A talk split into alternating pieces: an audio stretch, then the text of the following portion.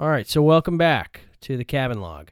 It's been a couple weeks now, and there's always stuff going on. So I could always, you know, I could always do a podcast about what's happened in the last couple days. You know, I could put that out every week easily. But but I kind of figured that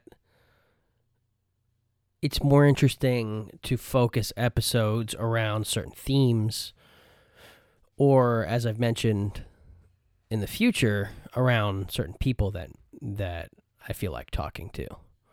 Um and that kind of checking in more casual style of like hey this is what's gone on there's a, there's space for it usually within the themes uh, within the themed episodes i should say but that's the kind of stuff i reserve for more the um, the uh, field recordings field recording episodes um so lately the rhythm of me producing material has kind of slowed down to more every two or three weeks or longer. And, you know, that's fine with me. And if it's an inconvenience to my listeners, then I apologize. But things will come as they come. I'm not going to force episodes just to adhere to a certain schedule. So hopefully you're you're all okay with that, and I haven't let you down or lost your listenership um, because I hope this will be an interesting episode. I'm going to try to focus on kind of what what I get out of a rhythmic and routine pattern of life in being out here in caring for the animals and in caring for myself um I've kind of fallen into this uh, pattern um, out of necessity, really. And it's been a change. Um, I mean, look, we all live in with certain patterns, but this kind of lifestyle that I'm living in particular has had some really positive effects on me and I think it has a lot to do with the kind of um, very limited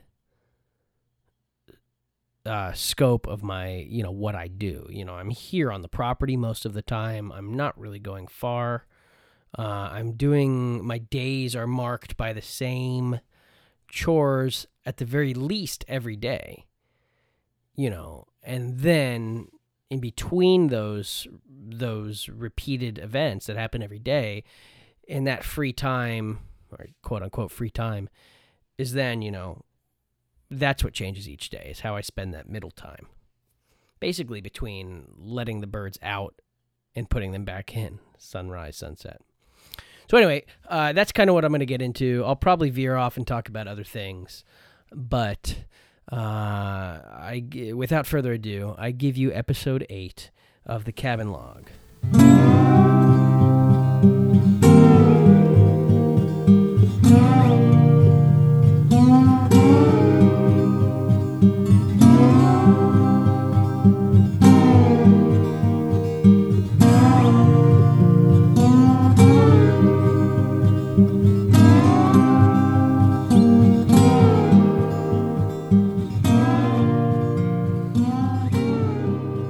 6 a.m., I'm in bed sleeping. It's right around the time that the sky is showing its first few shades of blue as the sun makes its way over the tree line. And no rays of sunlight are cutting through my horizontal blinds just yet. But for some reason, my dog, Alabama, has set her internal clock to wake me at this time. And she she does this usually by she's laying on her bed, which is in the corner of my room, and she takes her claws, you know, her nails, and just kind of raps them on the hardwood floor. And that's how I wake up every morning. The sound of my dog's paws clacking lightly. She's not trying to wake me up immediately. She's gently waking me up to um to let her out. So I get up, uh, slip on whatever shorts I threw off the previous night. I'll admit sometimes I, I go about my morning chores in the nude if I'm uh, if I'm feeling so inclined. Let the morning air kind of provide its own uh, cleansing of sorts. And so I go outside, and the first thing I do, first thing I see, uh, aside from the foggy air, you know, dew, dew dripping off the plants, glistening off the grass, is my chicken coop with all of the birds kind of standing at the ready or milling around waiting for me to let them out. It's like this every morning. And so I go over. Alabama's doing her thing, sniffing around. I open the door, and like opening the gates of heaven and letting all the angels fly out, my birds, usually in a torrent, just flock out, you know, just with the flapping of their wings and some chirping, they just all of a sudden just flow out of the out of the coop. And they disperse themselves in their own little factions and start nibbling at whatever they grasses or bugs or start, you know, they start their foraging. Which they'll do for the better part of the day. Um lately, as in the past over in the past 2 weeks, since I've recorded the last episode, three of my four, excuse me, three of my four egg laying chickens uh, will take this morning period to work their way over to their uh, little spot that they've chosen in the goat pen, uh, where there's an abundance of hay, loose hay. And first thing in the morning, they'll go over there, and disappear, and when I decide to harvest the eggs a little later, I go over, I look in this spot, and sure enough, there's two, three. Lately, I've been getting three eggs a day. First thing in the morning. So they'll go and do that. As the chickens and birds are going out doing their thing, I work my way over to the goats.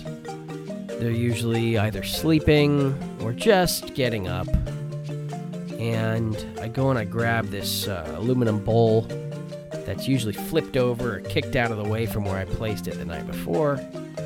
Uh, I, I, grab it through this hole under the gate, uh, say hi to my goats, turn off the radio, which I keep playing on the classical music station all night. That's kind of a, I keep it playing so to hopefully provide an, a level of security to kind of ward off any predators that might uh, be frightened by the sounds. And so far, it's worked. I haven't had one instance where I've had a predator or an issue. Knock on wood. So, I take the bowl. I go over to the garage. I lift the garage door open. It's like a like lifting weights. Throw it, throw it upwards, and I have three bins, food containers, three storage bins and I have a gourd ladle, like a dried gourd scooper, that I bought from this uh, family. They're, they have their young kids, and the kids uh, make these ladles to sell at the farmer's market. And I bought it a year ago, roughly, more than a year. Uh, who knows when I bought it. And took it home. I wanted to support the family. They were a farming farming family, and the kids uh, clearly took pride in these these gourd ladles. And it was cheap, and I wanted to buy it, and I took it home, and I said, "Man, I don't really have a use for it." So I just hung it up as decoration. I think maybe I used it to scoop water once, just just to do it.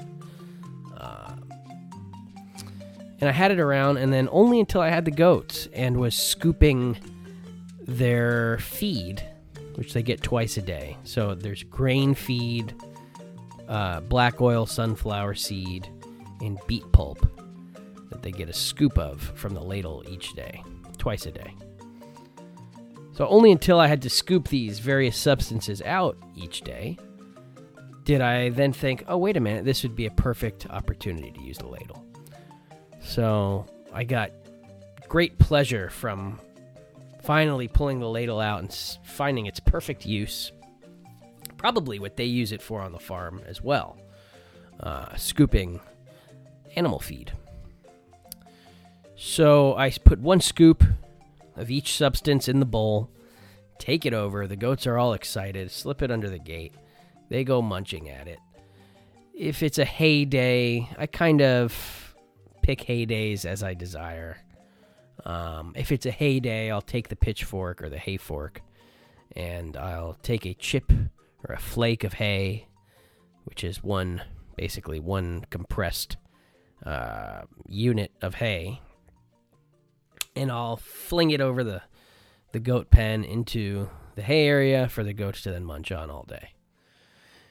After that, I close the garage, kick any birds out that might have gone in there, uh, you know, put my things away, and then go back inside and make my coffee. And that's my morning. From then, I take a shower, clean up, and I look at my list of things to do. And I may order my list and things that I'm likely to do that day. My, my, my three lists that are important are I've, over years and years and years, I've put this system together. It's today, soon, and future. So today is things that I think I can tackle today. More often than not, I don't tackle them all soon is stuff that I should start planning on doing in the near future that will soon be shifted over into the today list. And future are things that I'm thinking about doing, but they don't need to be done anytime soon, and maybe I'll decide that I don't need to do them at all. So I'll look at my today list and I'll say, okay, this I'll do first. I'll feel good getting that out of the way or this will be better suited, or I'll organize to say, hey, I'm running into town that way, so these three things I can knock off together. Excuse me. I can knock off together. In other words, I'll kind of roughly plan out my day. And the rest of the day, I'll spend either executing that plan or not. Um, in between all of that, I'll have free time where I'll sit down and read a book. I'll oftentimes get uh, led astray by projects that I didn't even think about, or I'll have some sort of fixation on some uh, cleaning up some mess that never made it on a list, but it just came to me and I had to do it.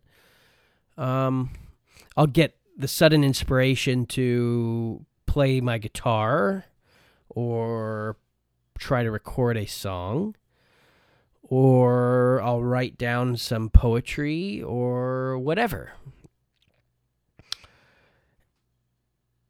That's my free time. Uh, then, numerous times throughout the day, lately it's been two or three, I will put on my boots, grab my little rifle, strap up a little knife on my waistband, and go over to the goats, let them out, and we'll go on these walks around the property.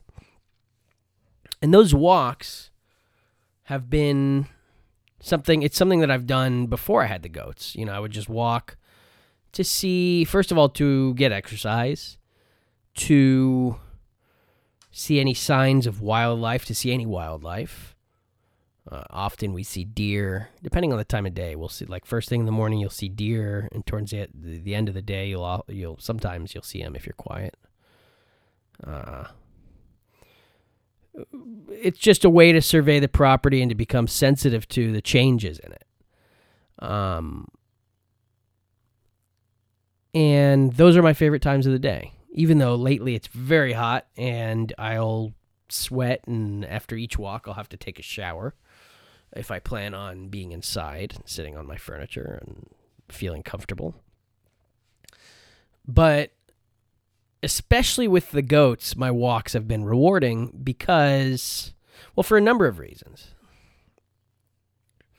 A, it's good for the goats. It's healthy for the goats. So I like seeing them exercising, you know, running around outside basically. I like seeing them, you know, foraging, browsing for food, eating leaves and crunchy greens and grasses. It's good for them.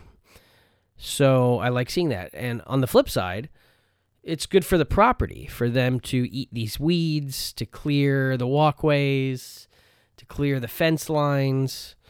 Uh, even though they're two small goats, it's you can really see a difference in the past few months having the goats uh, out there uh, eating. And you know, most people that have goats probably aren't paying this close attention to their goats and what they're eating every day. But for me, it's been incredibly, I guess, eye opening because in walking with them and observing what they eat each day and kind of directing them towards areas that I'd like them to thin out, I'm getting closer to the changes and growth patterns of plant life on the property.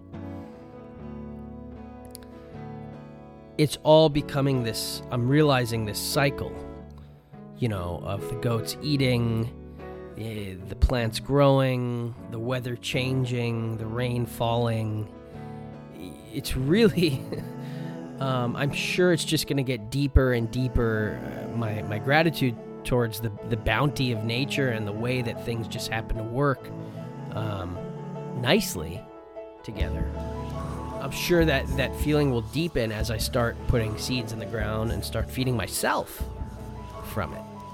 But even just feeding the goats and seeing my land change with the seasons and with my use and their use of it, it's it's a profound experience. Um, I now, whereas I would have previously just looked at land and seen tall grass and said that's tall grass, or looked into the bushes and said that's a mess of trees and bushes. I can now look. It doesn't take. It's not that complicated, but I can now look at an area and say, here's the stuff that goats are going to want to eat, specifically down to the specific shoots of a tree, like a certain tree they like the fresh green. I could just tell kind of what they're going to gravitate towards. I have a feeling for it. And it's it's just really cool. And it and I've it's made me more aware of the different species of plants because of it. Uh, and their different periods of growth. Uh, their flowers, their buds, their leaves. It's amazing.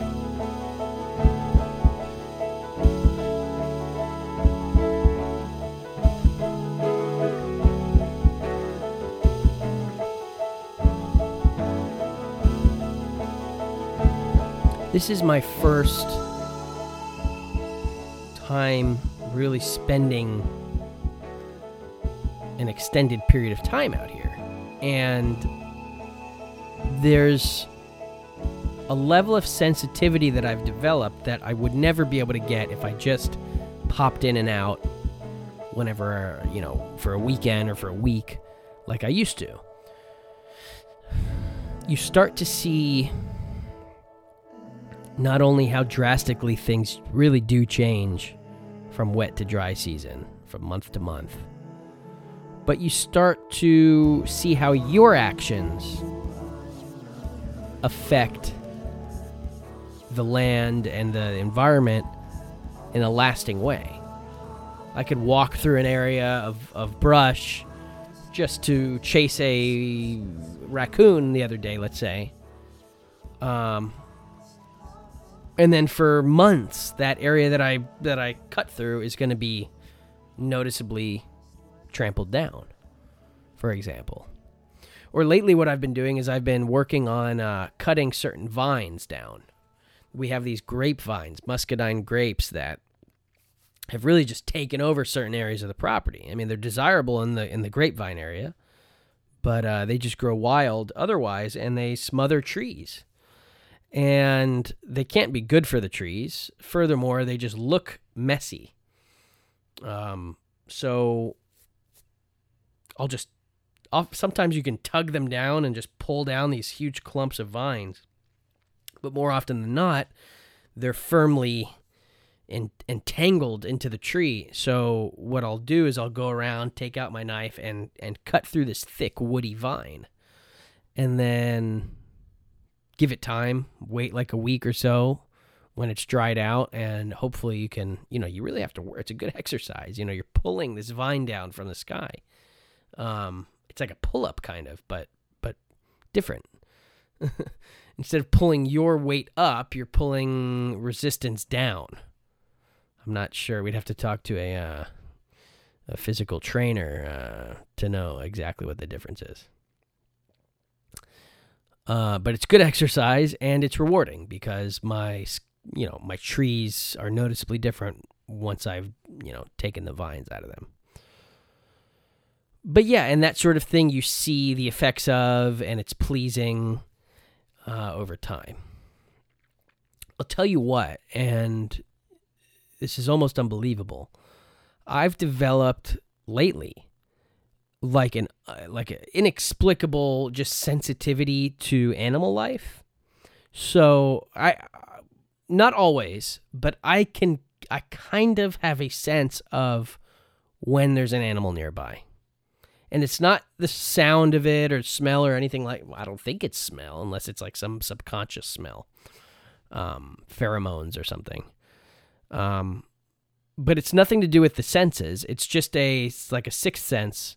I kind of get the feeling that I'm about to encounter an animal, and then I encounter an animal. I swear it's happened numerous times. It's not specific enough where I could tell you what animal it is. It's just I kind of feel a presence, and whether sometimes I'll feel that presence and I'll never see the animal, but more often than not, I'll feel like I'm about to come upon an animal, and then it happens. For example, the other day, I was walking.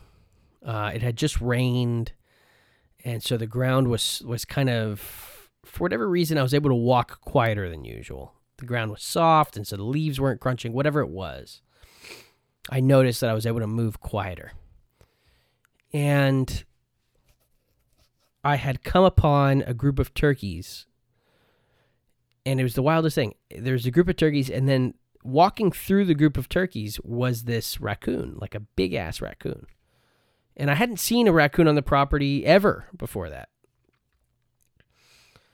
And I had my rifle and I had this uh, optic on it, I had a scope on it that I'm ashamed to say I hadn't zeroed in. I just kind of left it on and I thought I was roughly zeroed in. It wouldn't matter.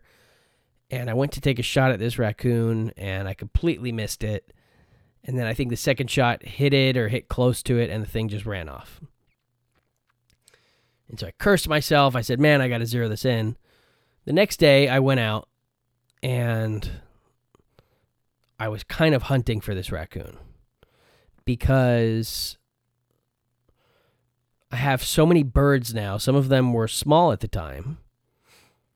You know, a raccoon could decimate my birds. And it was probably getting you know it was close to the prop it was close to the birds. And it was probably coming after them. So this next day i'm walking. I decide to for some reason i'm in the house and i say man you know even though it's raining it'd be fun to put on a tank top and some shorts and my rubber boots and let's just go for a walk in the rain so i do that and at the very end of the walk I, I went to get a package. I ended up at my gate where there's like a little delivery box. I ended up getting a package, and it's a big package, so it's over my shoulder, and so I'm not able to hold my rifle properly where I'm ready to use it. And I have the feeling I say, man, if I come, I'm walking. It's the last, very last leg of my walk. I'm walking up the driveway towards the cabin.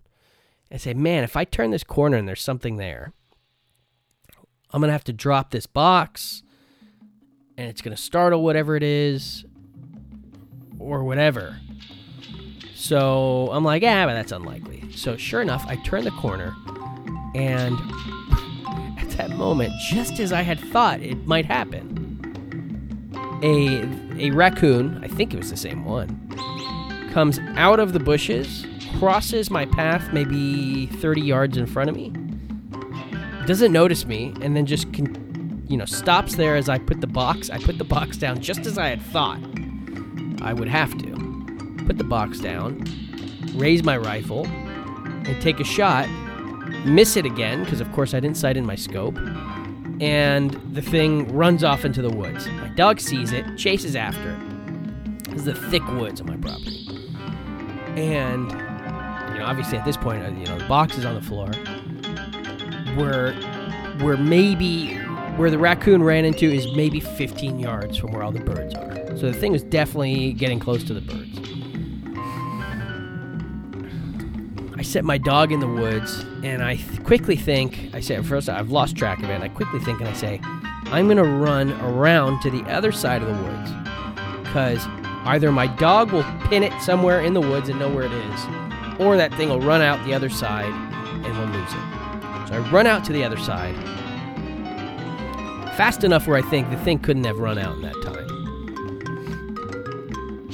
And sure enough, my dog has this raccoon up in a tree. I'm looking at the raccoon up in the tree. I shoot it, thing falls down like 50 feet or something, falls on the ground, and in its last bit of life, uh, God bless it, the thing. Uh, my dog is circling in its last bit of life.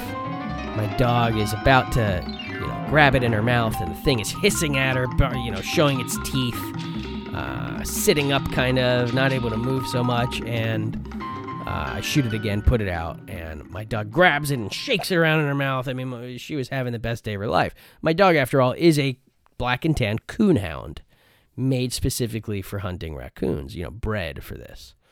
And being that we lived in the city and that I had never seen raccoons on the property before, we had never hunted a raccoon before.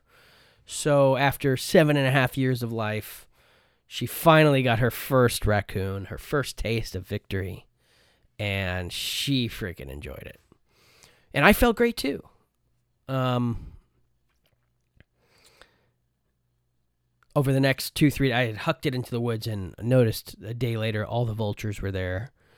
And the next day, I just noticed a skeleton of, you know, I, I found a skull and then a spine, and those vultures had devoured that thing. Barely gave it a chance to stink, which is amazing too. Uh, nature's garbage disposal. So, my point is, I've developed a sensitivity sometimes to the presence of another life form.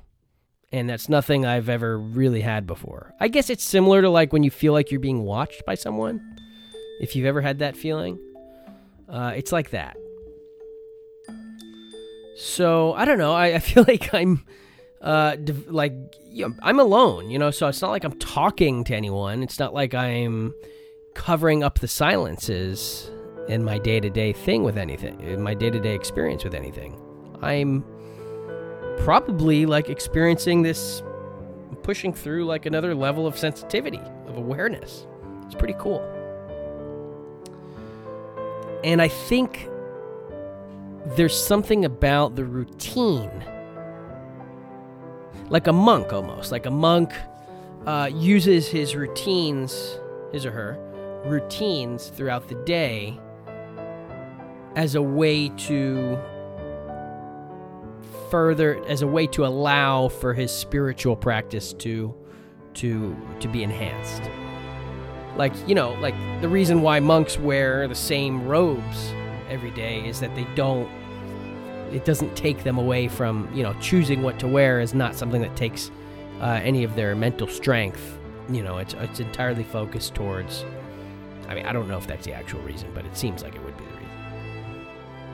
there's something about routine and doing things day in day out that i think has lifted me up into like a higher plane and everyone has their routines. It's it's something about this type of routine where I'm close to nature and I'm working with animals and I'm quiet.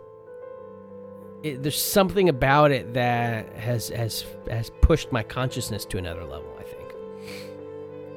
And it's good.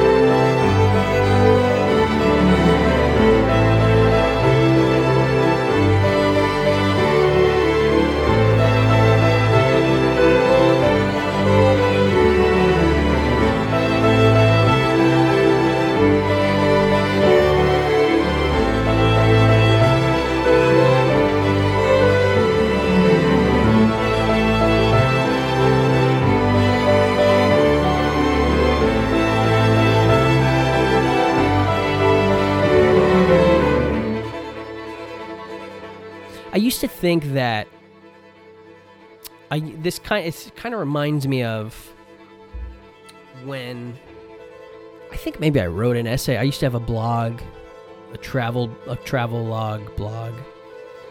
Um and I think either way, I would I would often in life use places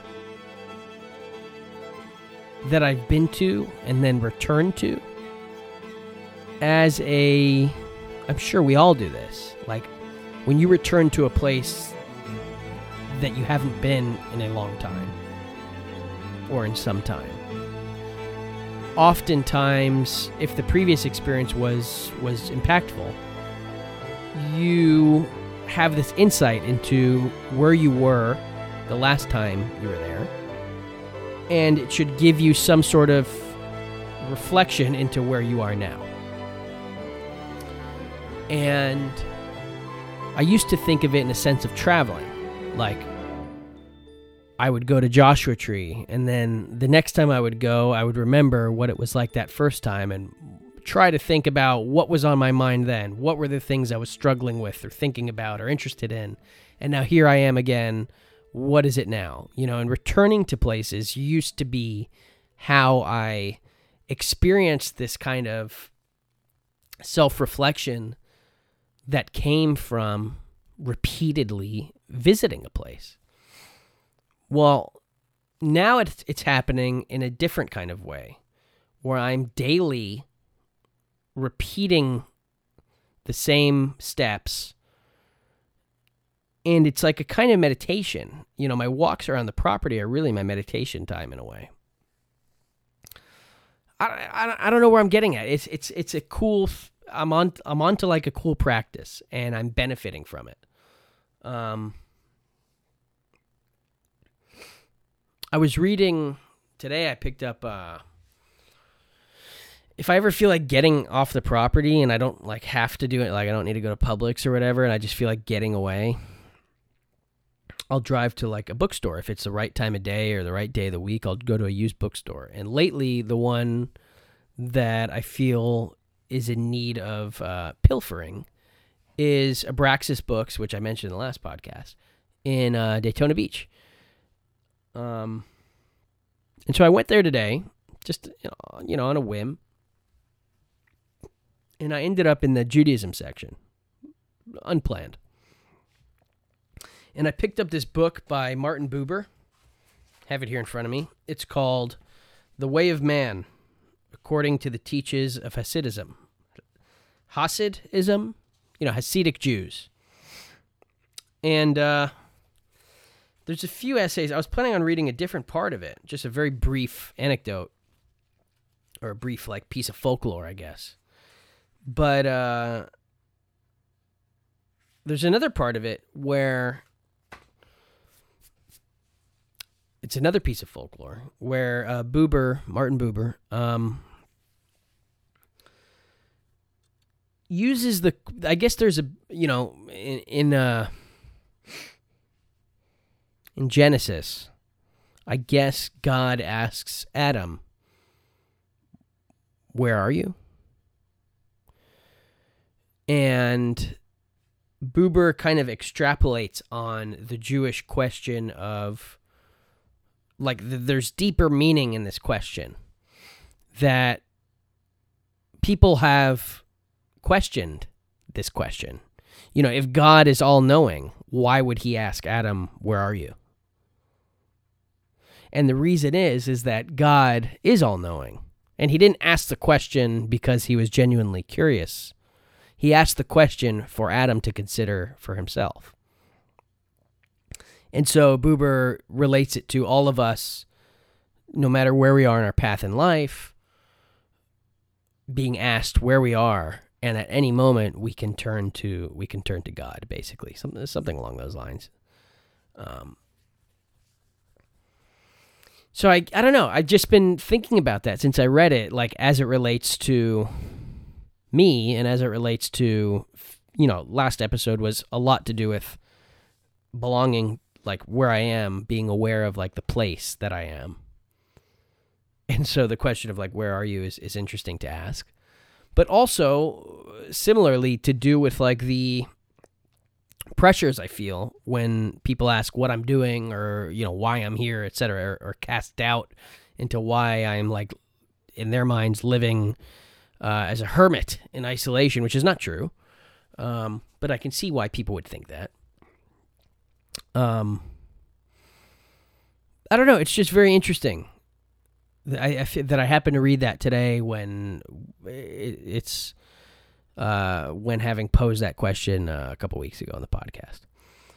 Uh, I believe I opened, you know, with that quote. If um, if you heard the podcast, it was, uh, you know, not knowing where I woke, not knowing where I was, and therefore I didn't know who I was.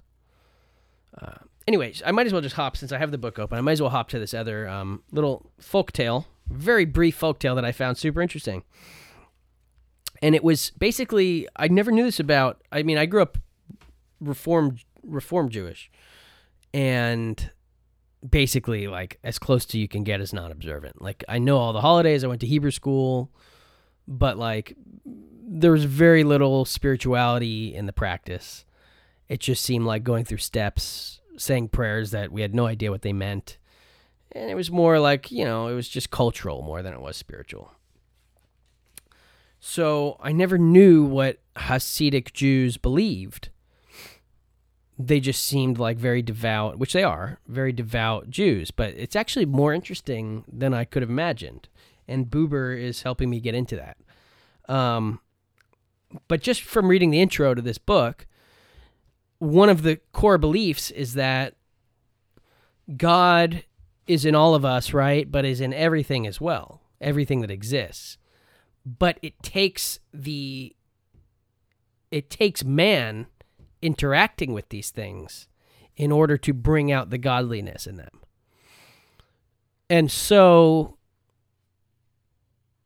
a Hasidic would believe or would act in such a way that all of his actions are uh, a dialogue with, with God, with holiness. So everything that you do from the most mundane to whatever, if you're a a good follower of the religion in their in their eyes should be with God in mind.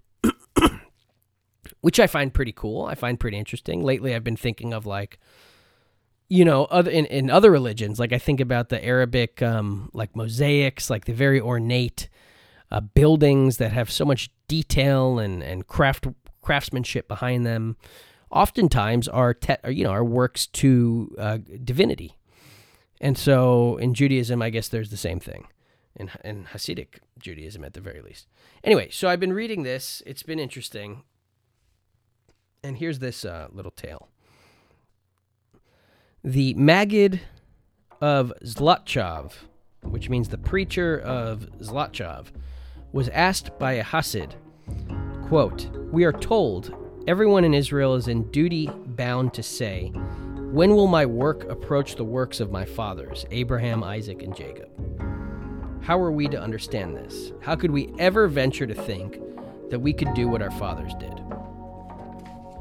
As, as my words, um, you know, achieve their level of greatness, holiness. The rabbi expounded Just as our fathers found new ways of serving, each a new service according to his character one the service of love, the other that of stern justice, the third that of beauty. So each one of us in his own way shall devise something new in the light of teachings and of service, and do what has not yet been done. To do what has not yet been done. Every person born into this world represents something new, something that's never existed before, something original and unique. It is the duty of every person in Israel to know and consider that he is unique in the world in his particular character, and that there has never been anyone like him in the world. For if there had been someone like him, there would have been no need for him to be in the world. Every single man is a new thing in the world, and is con and is excuse me, and is called upon to fulfill his peculiar, peculiarity in this world. For verily, that this is not done is the reason why the coming of the Messiah is delayed. Every man's foremost task is the actualization of his unique, unprecedented, and never recurring potentialities, and not the repetition of something that another, and be it even the greatest, has already achieved. And so the Rabbi Bunam once said in old age, when he had already grown blind, and here's the, here's the part of it. I like it all, but here's what I was originally, originally going to read. When he's already grown blind. I should not like to change places with our father Abraham. What good would it do if Abraham became like blind Bunam and blind Bunam became like Abraham? Rather than have this happen, I shall try to be a little more like myself. The same idea was expressed with even greater pregnancy by Rabbi Zusia when he said, a short while before his death, In the world to come I shall not be asked, Why were you not Moses? I shall be asked, why were you not Zusia? and I guess playing off of John Fowles and his kind of um more or less expounding on art and what makes good art being that it should be something purely uh, from and relating to that belonging to the individual that made it. That only that person could have made it. Everything else that's similar to it, you know, only, you know, good art should come from that person and should speak to who that person is, in other words. Um, so yeah, I don't know, you know, like I question all, all the time, you know, this is weird, you know, like a lot of people are getting married and having relationships and stuff and have are pursuing careers and different things. What I'm doing is definitely unorthodox, but it feels so true to me that is what keeps me doing it. There's a lot of pressures. First of all, it's not easy. A, the work is not easy. B, it's not easy being alone. C, it's not easy dealing with all of the societal pressures asking me to come back, et cetera, et cetera. Being away from my family, et cetera, et cetera it's not an easy thing to do, but I'm recharged every day with many things that remind me that this is really it, I've never felt more in line with what I need to be doing than than by being here and doing these things. I know that I'm on the right path. And by being I have faith that by being true to myself and my desires, this will lead me in the right way whether it's in a spiritual sense, it'll lead me closer to spirit, my spirituality, my connection to God. Uh, it'll allow me to be more clairvoyant in my life. I'll have a better, I'll be speaking from a more stable ground, hopefully. I'll be more confident in my actions, more in control of my actions. I'll have my life better organized. I, am seeing these things happen every day, and hopefully I can hold on to it. Um, also, I think I'll be productive here. Um, I'm making art. I'm learning my craft better. Uh, I'm learning new skills.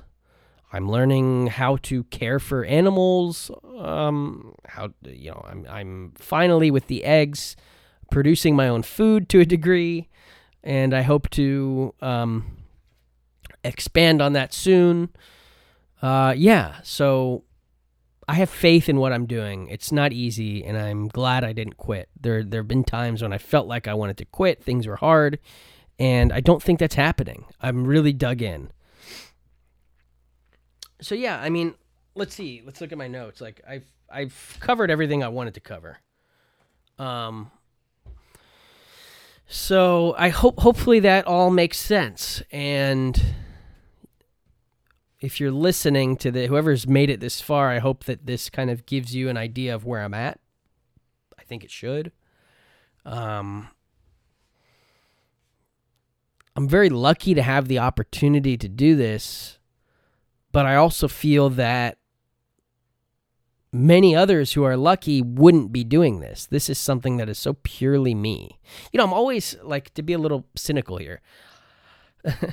it I'm always finding like a very it seems like very much a part of our cultural zeitgeist today that people want to do this this being like quote unquote homesteading whatever that means today i mean i know what it means historically but whatever it means today i guess there's tv shows i've heard you know people say oh watch this show you know i don't watch tv but uh i guess that it's part of our cultural you know language that this is like a thing that that we do now. It's an option. So everyone says, "Oh, you're living my dream. You know, you're doing this, you're doing that. I, I wish I could do that." But no one, none of these people are ever going to do it. Very rare. 1% of them will actually do it. And it's not because they don't have opportunity. Plenty of them have the opportunity. I, I, don't get me wrong. Some of them will not have the opportunity and they'll, it'll never manifest itself for them. But I know lots of people that have opportunities to do things like this, and of course they're not doing it. Uh, either because it's not a priority of theirs or they just, it's hard. So I really feel that, like, you know, this is a path.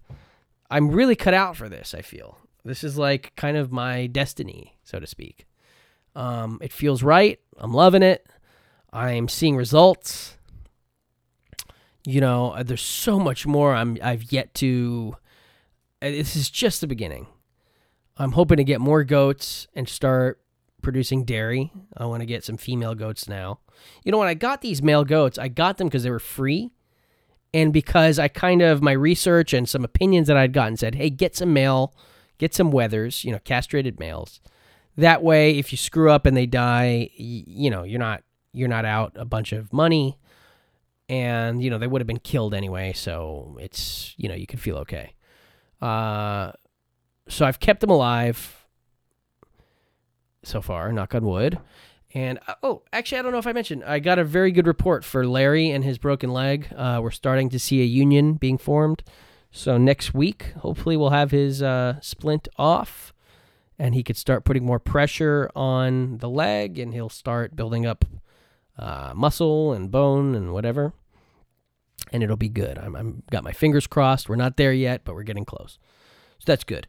Uh, anyway, I, would like to get some female goats, uh, start producing milk, uh, maybe get some bucks around, start uh, producing offspring, which would be cool. Maybe produce some meat from them. Um, I have the idea of getting some cows in the near future which could end up being something like goats, you know, where uh, I've been thinking about it. I'm slowly doing research, and then the opportunity presents itself, and bam, I've got cows now. Um, that may be ill advised. I still have a lot of research to do before I go ahead and do that. But it's something that's that was a, a dream and is now like I can see it happening. We're not too far away. It wouldn't be that hard. Um, it'd probably be great for the property too. You know, I'd I'd have free grass trimming, uh, fertilizer, and if I could bring myself to it when the t- when the time comes, I would have, uh, of course, meat, a ton of it. Um, but what is definitely attainable in the next week or two is my garden. I'm going to start planting uh, crops uh, for me um, and I'm not, you know, we'll see. Can I keep a garden going? Yeah, but can I do it right off the bat? Let's see.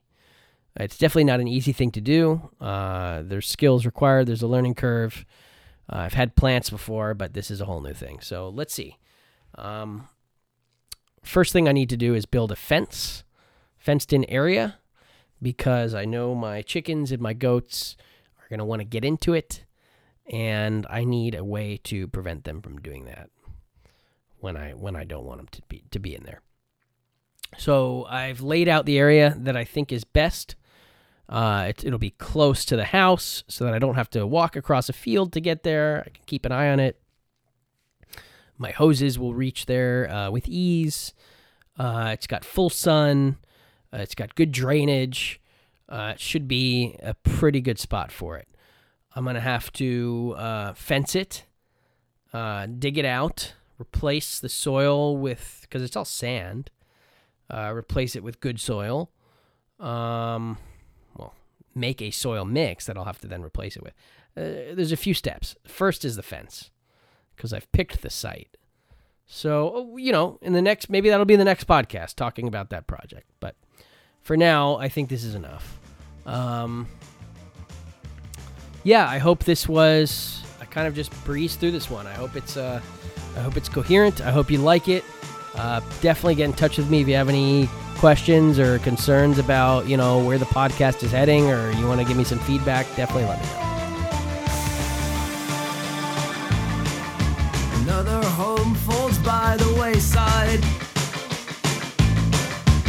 Old cushions stuffed with pride. The hand is shaking from the rubble. This is spirit still alive.